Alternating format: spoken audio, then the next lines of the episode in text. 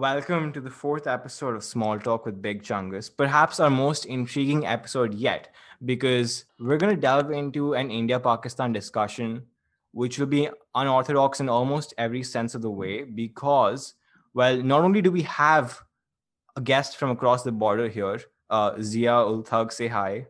Hi. We are not going to talk about the typical chauvinistic things, you know, um, you send terrorists to my place, we hate you, we will beat you next World Cup. Instead, we're going to talk Kashmir about. is ours. Oh, right. That sort of thing. Please don't don't mention the K word yet. But um, we are, uh, yeah, we, we also have Rosa Jangoon. That was her. So we're going to talk about more unconventional things, and we're going to compare how our respective countries function vis-a-vis us in our day-to-day lives. Right, all of us being students, and today I'm lucky enough to be joined by two women, so we're going to get a perspective on that too. So before we start, since most of our audience is in India, uh, Zia Thug, would you like to give us a brief description about how the ruling Pakistani government functions and how Imran Khan is perceived as a prime minister by the youth and by others? Okay, so Islam, uh, Imran Khan started as this really popular leader who was going to um, bring down the establishment and give all the rights to the people, to the poor, you know, and he was going to uh, ensure civilian supremacy. But what actually happened was that he, in a sense, completely reversed his position on the most basic things the moment he got in power. So, like uh, right now on Pakistani social media, the main thing that happens is that people bring up old interviews of Imran Khan where he's doing, where he's saying uh, the exact opposite of the things that he's doing right now. Right. So he's become like really really unpopular because of uh, first of all with among like the leftist circles because he's he's made rape apologistic comments and he's allowed the business uh, class of the country to to do all sorts of stuff that like it couldn't do before. For example like during the, um, the pandemic the profits for all the main corporations that are currently in Pakistan doubled and tripled. However, uh, for the common people, inflation increased, and so in a sense, he he has become in practice he's increasingly um, anti-people and he's also empowered the military establishment more than it was before because uh, Nawaz Sharif did, in a way, uh, assert civilian supremacy over the military establishment, which is like really, really influential in Pakistani politics. But Imran Khan has given the army free reign, like they, they do whatever the fuck they want. So, like the general General Bajwa, who's uh, the chief of army staff right now, he um, had himself, uh, what do you call that? An extension, I think. He had Mhm. his extension uh, Right. during Imran Khan's regime, something that like really couldn't happen um, before Imran Khan. Hmm. Right. That I mean, Mhm. you mentioned uh, both his populism and his uh, pro-corporation stance, two things that he shares uh, pretty widely with Prime Minister Modi. Even Modi in 2014 came in um, attacking the Congress's 60-year rule, right? 60-year misgovernance, and he was going to fix everything. He was going to implement the quote-unquote Gujarat model and the economy on track. And uh, well, fast forward seven years later, the economy is in the toilet and he is privatizing things uh, left and right, mainly to his two uh, buddies, Ambani and Adani. So yeah, there's, those are some pretty uh, cute differences um, between Khan and Modi. They're actually weirdly similar, Imran Khan and uh, Modi. Right. Definitely. They're- yes, it's like it's like when you know when you have a mirror image, it's like the same thing but laterally inverted, right? Mm, I would say that, you know, sometimes it's like looking at something in a pond because it's slightly distorted Yes. and the version is different, but the essence remains the same. Yes, yes, yes. Like there's a And, uh, difference of content, like structurally, it's the same thing. Exactly. And a lot of times, the disparate impact on vulnerable populations or populations that may not benefit from, say, what is in India, the old Brahmin upper caste, upper class man's rule. Uh-huh. So those populations are the ones. And if I may say so at this point, Imran Khan is just like every other man. He will make promises and tell you how all other Yes. men are trash. But then he Yes, turns out yes. to be that exact trashy man himself. Hmm. Yes, exactly. So- yes. And this goes for uh, other leaders of other countries as well. Where are all the big promises that were made about healthcare and governance and education? Everything is down the toilet. This the last budget gave less to healthcare than any other budget of India has. And with this, I'd actually like to ask you, Zia, how has Pakistan been handling the COVID crisis? Because whatever news reports I've read have actually been positive. America, the UK, Europe, they're all allowing flights from Pakistan right now, while India is still restricted. So, how is all of this going? Yes, I think actually they were not bad with like uh, handling the pandemic. Uh, we had our vaccinations, uh, and many people are getting vaccinated. Like I think 18 year olds uh, and above are uh, getting vaccinated right now. And the thing is that during like, like religious events like Eid, then the government would get a little bit expedient, right? They had mm-hmm. a lot of conservative, right-wing religious people um, in their among their voters, and so they did not want to piss these people off. And so what happened is that they got a little bit expedient during these events but apart from that like uh, for example allowing large processions on eid due, on, on, the morning of eid when people have this uh, namaz right? Mm-hmm. so yes but apart from that they have been actually surprisingly good. Like they have dealt with the pandemic really well. The thing you said about religious I mean, it festivals could be better. It could be better but yeah. The thing you said about religious um, festivals that was like eerily similar because there was this function called the kumbh mela lakhs of people it caused the second wave. Yeah yeah. That in part did cause the second wave in india. Day to day right now the bjp is often accused of wanting to turn india into a hindu pakistan with the um, bringing in religion into the state and like completely ruining the separation of church and state which wasn't complete ever in india but they are trashing indian secularism as it was definitely. Um, so i did want to ask you and despite all of that Pakistan is still used every election as the typical scapegoat, right? All our troubles, especially in Kashmir, are in some way, uh, you know, form linked to the ISI or the Pakistani state. And then Modi constantly thumps up and says, "We've sent our army there. We've done this in Pakistan, that in Pakistan." And what the ground reality is, you know, God knows. But what I wanted to ask you is, how is India perceived? In Pakistan? Is it similarly used as a regular election scapegoat? Is it used by bigots to target religious minorities? What is the general perception of India amongst uh, the Pakistani government and the Pakistani people? Okay, so this perception of India is basically created through like Pakistan, Pakistan's reading of history. Pakistan's because it's like enforced by the state, but the people buy it. So and it's done through your school curriculums. Like hmm. this this thing called Pak Studies is like a big thing in um, like leftist discussions. People always bring this up that the history taught in our um, books uh, uh, in our history books to uh, school children is basically this that the whole narrative of subcontinent history is divided into like this muslim versus hindu thing right? And then on 1947 uh, this hindu turns into india right? And so therefore Hindu and Hindu and Indian are like um, equivalent words for the same thing in the Pakistani imagination. So for so so what this does is that if you have Hindus in Pakistan, so they're basically like Indians, and if you have uh, Indians outside of Pakistan, they're basically equal to Hindu, and Hindu is a pagan, and he and the Hindu is evil, and he wants to uh, they want to um, take away the muslims autonomy and they want to oppress the muslims and so uh, so it's it's through this sort of religious lens that India is seen. But then again, if you look at the sort of uh, like Bollywood is very uh, popular in Pakistan. I must say, I do have an appreciation for Fawad. yes, I think yeah, I think they sent him back to Pakistan at one That's point. That's really unfortunate for us yes they did so the thing is that uh, right now i think uh, for some while now uh, bollywood films have been banned in cinemas but like uh-huh. people aren't happy so even if even if you have a bigot that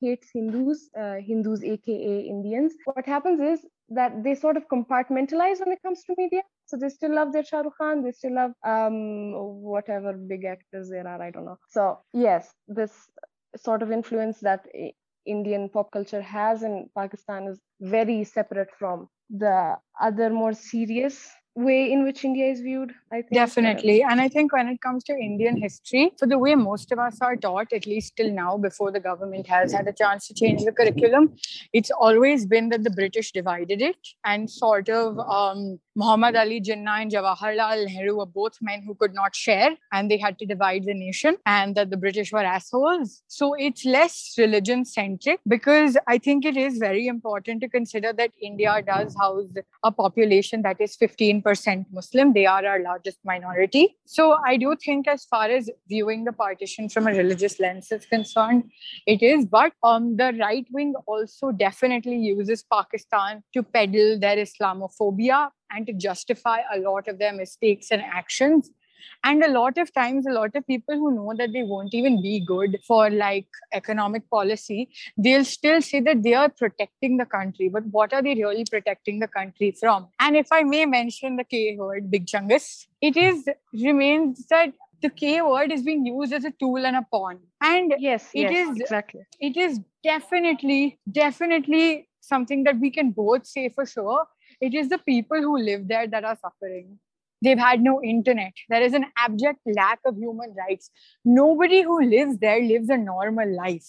No, that, whether it be in that's another their thing. territory or ours. Sorry to interrupt, Rosa, but that just brings me to another important topic that I hadn't thought of before. What is the situation like in um, Azad, as they call it there, uh, Azad Kashmir and Gilgit Baltistan? How are people treated? Is it like, do they have some sort of autonomy or local government um, i mean as much as you know. Uh, they do have yes. They have local government. Uh, they have their own elections separate from pakistan and they, i think they've been recognized as a separate province but they're like uh, they they're uh, they have their own provincial autonomy so they're sort of separate from mainstream pakistani politics. But the thing is that the kashmiri i don't know gilgiti nationalism is not discouraged it's persecuted right? So i think there was i think there was an incident where a journalist removed a pakistani flag from some uh, intersection or something in gilgit baltistan and he was uh, arrested right? So it's not exactly illegal but um, this sort of repression still takes place. The elections are usually rigged and uh, i think people don't usually, don't really have that much room to breathe like politically all mm-hmm. kinds of politics are not allowed to flourish over there. But they do have their own government and their separate elections. Mm. i think it's better than indian occupied kashmir. Actually it's it, like indian occupied kashmir is like proper um like they have no internet and or what and whatnot. Well i like would argue that indian kashmir is has had a co- pretty complex history right? But uh, overall yes uh the state it's in right now is pretty deplorable. There's no two ways about that but another thing you guys were talking about uh, was um, a topic that we should now move on to is the role of religion in Pakistan. So I'll just give a little bit of a brief. Pakistan, of course, is the only country in the world to be created in the name of Islam. And since the objectives uh, clause, objective resolution of, yeah, objective resolution of 1949, which clearly states that the state derives its power from God, uh, and not the people, right? And since Pakistan is uh-huh. an Islamic republic, and right now, of course, we've seen the rise of Hindu nationalism, but we do need to remember that that is a recent phenomenon, right? Uh, India has always tried yes. to maintain secular roots. In fact, there was this time during the 1965 war between India and Pakistan. Uh, Lal Bahadur Shastri, while uh, attending a meeting in Delhi, uh, said why, during the fighting was happening, to my right is Mir Mushtaq, who is presiding over this meeting. To my left is Frank Anthony, and I am a Hindu. This is the difference between India and Pakistan. We allow all religions to flourish. I mean, we not just in, um, allow secularism, but we allow it to blossom. But now, of course, the tables have turned, and many in power in India today um, almost see, you know, at least intimately see Pakistan as this sort of role model, the way religion is completely enforced and imbibed into the state. So, what is the day to day role of religion vis a vis politics in Pakistan? And what are the blasphemy laws like? What is free speech like in regards to uh, religion? Okay, so I think religion is basically a tool, right? It's a tool to um, pander to the masses who have been made like really religious through the schooling system uh, through Pakistani education. And the thing is that now religion is, in, is a tool in two senses. Individuals use religion through the blasphemy laws. Um, so, so if there's this little piece of uh, information about the blasphemy laws that they initially only had a fine and not a death penalty, and at that time, I think a total of 15 or 16 uh, blasphemy cases were uh, registered in Pakistan, right? But once the death penalty was uh, introduced, I think in a space of, I don't know how many years it's been, but I think there's been over 1,500 uh, blasphemy accusations against individuals in Pakistan. So this just means that whenever a Sunni Muslim usually uh, gets into some kind of uh, conflict with a member of the uh, religious minority, what they do is a religious minority or someone that's like um, unconventional, like religiously, right? So to settle their score, what they do is they just accuse them of blasphemy. If they don't get a mob that kills a person at the spot, uh, they can just as easily um, lodge an FIR. And then what happens is that the person is persecuted. So the blasphemy laws, I think more people have been um, punished for blasphemy than any other crime in Pakistan because it's just that bad. Um, and secondly, by the state, uh, religion is like a way to shut down criticism for anything.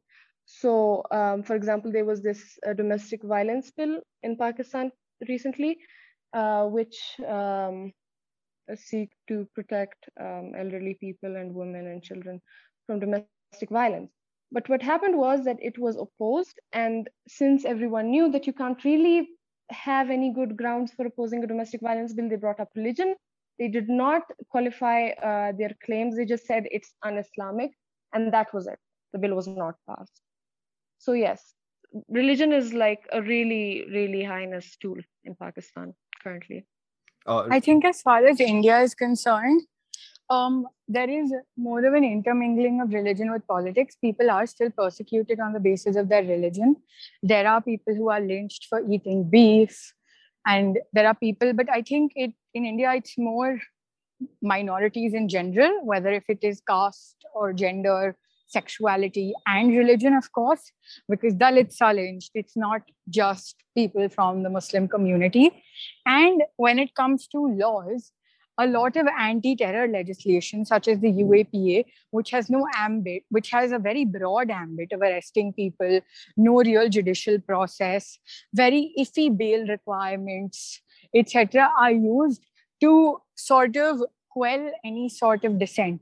Like if you look at the arrest of Natasha Narwal or the recent deaths of Father Stan Swamy, etc. So it's not just the persecution of people who are, like in the case of Pakistan, non Sunni Muslims. Um, I think it's broader in India and it has more of a political element to it. As far as the judiciary is concerned, we are not in a habit of handing out many death sentences.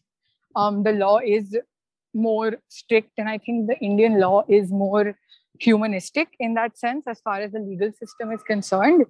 Uh, but um, it is seen that the system is so tired and it's so lax and it suffers from so many administrative and infrastructural delays that people are often wrongly accused and under trials in prison for a lot longer than they should be. I feel like broadly speaking, the law is more humane and more reasonable in India in the general sense. But that has changed from time to time. You know, um, in the 70s, so many people were jailed uh, under the Maintenance of Internal Security Act and of course there's the emergency and today there's uapa and but all in all in india depending on the government you can be completely within the law but it'll always feel like there's someone watching over your shoulder. And uh, in pakistan of course uh, the law is on the side of the state. Law has been suspended for most of pakistani history. We've had martial law. I think uh, ziaul haq said uh, that the constitution is just a piece of paper with 10 or 12 pages that I can uh, rip apart at will. He said this, and he did because he suspended the rule of the constitution for like 11 years. Mm. And he uh, only reinstated the constitution in a way so that once um, the law was in like Pakistan was run by a constitution once again instead of martial law. Everything that happened before the constitution was like reintroduced would be would be legal and there would be no investigation whatsoever into whatever Zia and his government did. Hmm. So yes, he Pakistan is still facing the consequences of everything that went down in the Zia era. Yeah, I mean things we don't even acknowledge in Pakistan today. We just see it as that one hub of terrorism, right? We don't even notice its history and like we take for granted how much better we came across. Like no offense to Zia, yeah. but I mean Pakistan had what three coups, three constitutions. It did not even have its first. But I will say one thing about Pakistan. So till the 90s, and there is a very interesting LiveMint article about this. Till the 90s, Pakistan was doing a lot better than India economically. No, I would argue that was social was, development. that was true. But that was that like, was very true. That was your uh, that was your military governments, and you know, like in 1970s, Pakistan economy really took off for a bit and what actually happened was that we had the war on terror in uh, Afghanistan, and uh, a lot of US aid was flowing in. So and much. The thing is that yes, but along with aid from the US, we also had drugs um, uh, coming through the borders. We had uh, terrorists. We had um, these madrasas where children were radicalized, being uh, opened uh, along the border towns, right, with Afghanistan and so like we've paid the the full price for that economy. Definitely. Um, moving on let's talk about women. Uh, india is consistently ranked in many lists as one of the most if not the most unsafe country in the world for women. What is how are women treated on a day-to-day basis in pakistan? How uh, alive and kicking is the patriarchal society in pakistan? What is it like? It's it's very alive. It's much more alive than india i think because um, the Indian middle class, like, correct me if I'm wrong, but I think it's more liberal and like Western. Definitely, no, the Indian middle class, middle class is, like, really, really. I would classify the Indian yes. middle class as purely apathetic until something con- uh, concerns them directly. But that is true. Apathy is there until something concerns them. But just if we look at sort of empirical indicators like education, access to facilities, average age of marriage, number of women who pursue employment.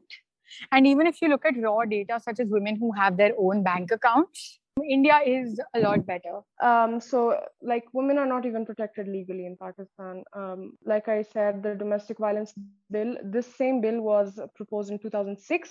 It was not passed then and it has not been passed now on the same basis that it's un-Islamic. We have to send it to the Council of Islamic Ideology, which then says that no, it, uh, the the Hadith and the Quran allow men to beat their women lightly, and therefore we have to allow that. Um, and apart from this, we have this march called the Aurat March, right? It it occurs in March. I've said March a lot, uh, many times right now, but the Aurat March is like hated with a passion, like by everybody like we see people in twitter be, being very loud saying that okay Aurat March is great we love Aurat March like Pakistani people but then you look at the people that are actually living around you and you see that this movement for women's rights is frowned upon it's considered un-Islamic. It's considered vulgar. They are uh, there was uh, the slogan called "Mera Jism Meri Marzi," and like I don't think I've seen anyone in real life apart from uh,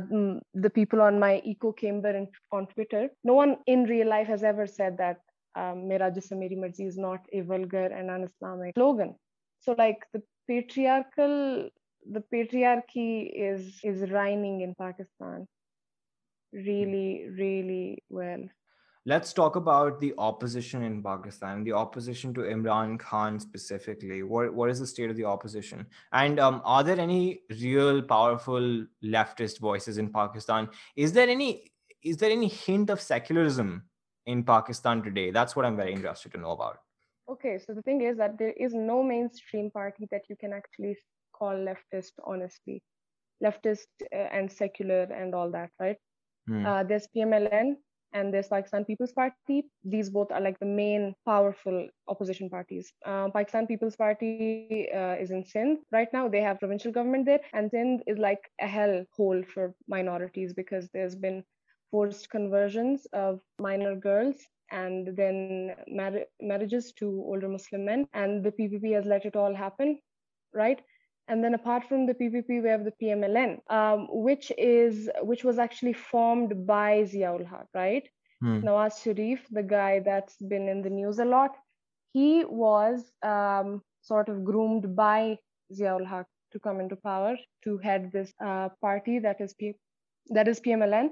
But the thing is that PMLN later on became powerful, and then they started um, challenging the military establishment, and then they were removed, right? Hmm. So you have two mainstream opposition parties, and they're both uh, mainly just working for their own uh, sort of power and privilege, and they're not leftist in any sense of the word, and they're not secular. And then hmm. apart from these, what you have is just some you know those grassroots organizations that like try to help people they're not political they're just uh, like uh, having their own self-help schemes um, uplifting the people in the slums working for women's empowerment like the Aurat march for example. These are i think the only real secular leftist feminist whatever.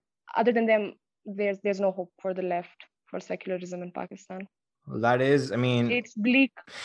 Very bleak. It is bleak and it um it doesn't give me hope for India either if this is the roadmap the ruling government wants to take us on. You know, but... India is secular in structure, it's secular in principle, it has a secular history, right? Yeah, but I mean that, that counts for something. Yeah, but like, I you never know. I I do agree. Relatively, we do have a lot, right? And there is there are an array of secular parties in India, or at least people who claim to be secular but then again there is this lack of commitment to it right? But yeah i mean in name of course we are secular and zia if i may does pakistan suffer from any sort of caste based hierarchy or is it purely on the basis of religion and class? I think there there is a sort of caste thing in pakistan but it's mostly like classist and uh, based on religion. So for example uh, what happens is that Christians in in many Pakistani cities don't have good social mobility, like upward social mobility. And this is this is like this is very miserable. But the thing is, they end up um, working as a sort of like cleaners. I don't know, like domestic help at homes, that kind of thing. And we have a we have a slur for them, right? And then they are considered impure. Like that's how caste works, right? They're impure. They're below us um, essentially, right? So it's like class and religion come together and turn into a caste thing, but it's it's nothing um, official. It's nothing with a narrative behind it, the way it is in India. Hmm. Yeah, I mean, despite our differences, our countries are linked in so many ways, right? Culturally, of course, North India and Pakistan share. I mean, the very fact that we can speak in our mother tongues and understand each other says a lot. Um, I don't know if like Urdu is yours. Oh yeah, but um, and we're also linked in terms of our problems with the growing. Um, I mean, in Pakistan, it's technically always been there, but in India, it's a you know growing polarization and politicization of religion, and the attacks on minorities and dissenters, and the silencing of you know any critics so I mean, okay. yeah, okay, Zia, if you could speak for like um, I don't know, a minute or so about the role of the military today, like how influential is it right now in Imran Khan's time? Um, the military basically um, influences all the policy decisions. Um, your like how much budget you're gonna uh, give to the health sector, give to the health sectors, and how much budget would be uh, dedicated to the defense uh, sector. And the thing is that um, the military also influences elections. Uh, they are gonna rig, rig the elections and uh, uh, make sure that the that the government, the party that's pro-establishment, comes into power. Um, and another thing is that a really heinous thing that the military's been doing is called uh, forced disappearances. This is when people usually in Balochistan, mostly in Balochistan, because here you know you have this sort of history of uprisings. So uh, when a Baloch, usually, or maybe Pathan sometimes, uh, when such a person expresses dissent of the military establishment, what actually happens is that they get, I don't know, like disappeared, and and their bodies come somewhere decomposing, right? Um, and the state, every single time, the state looks the other way.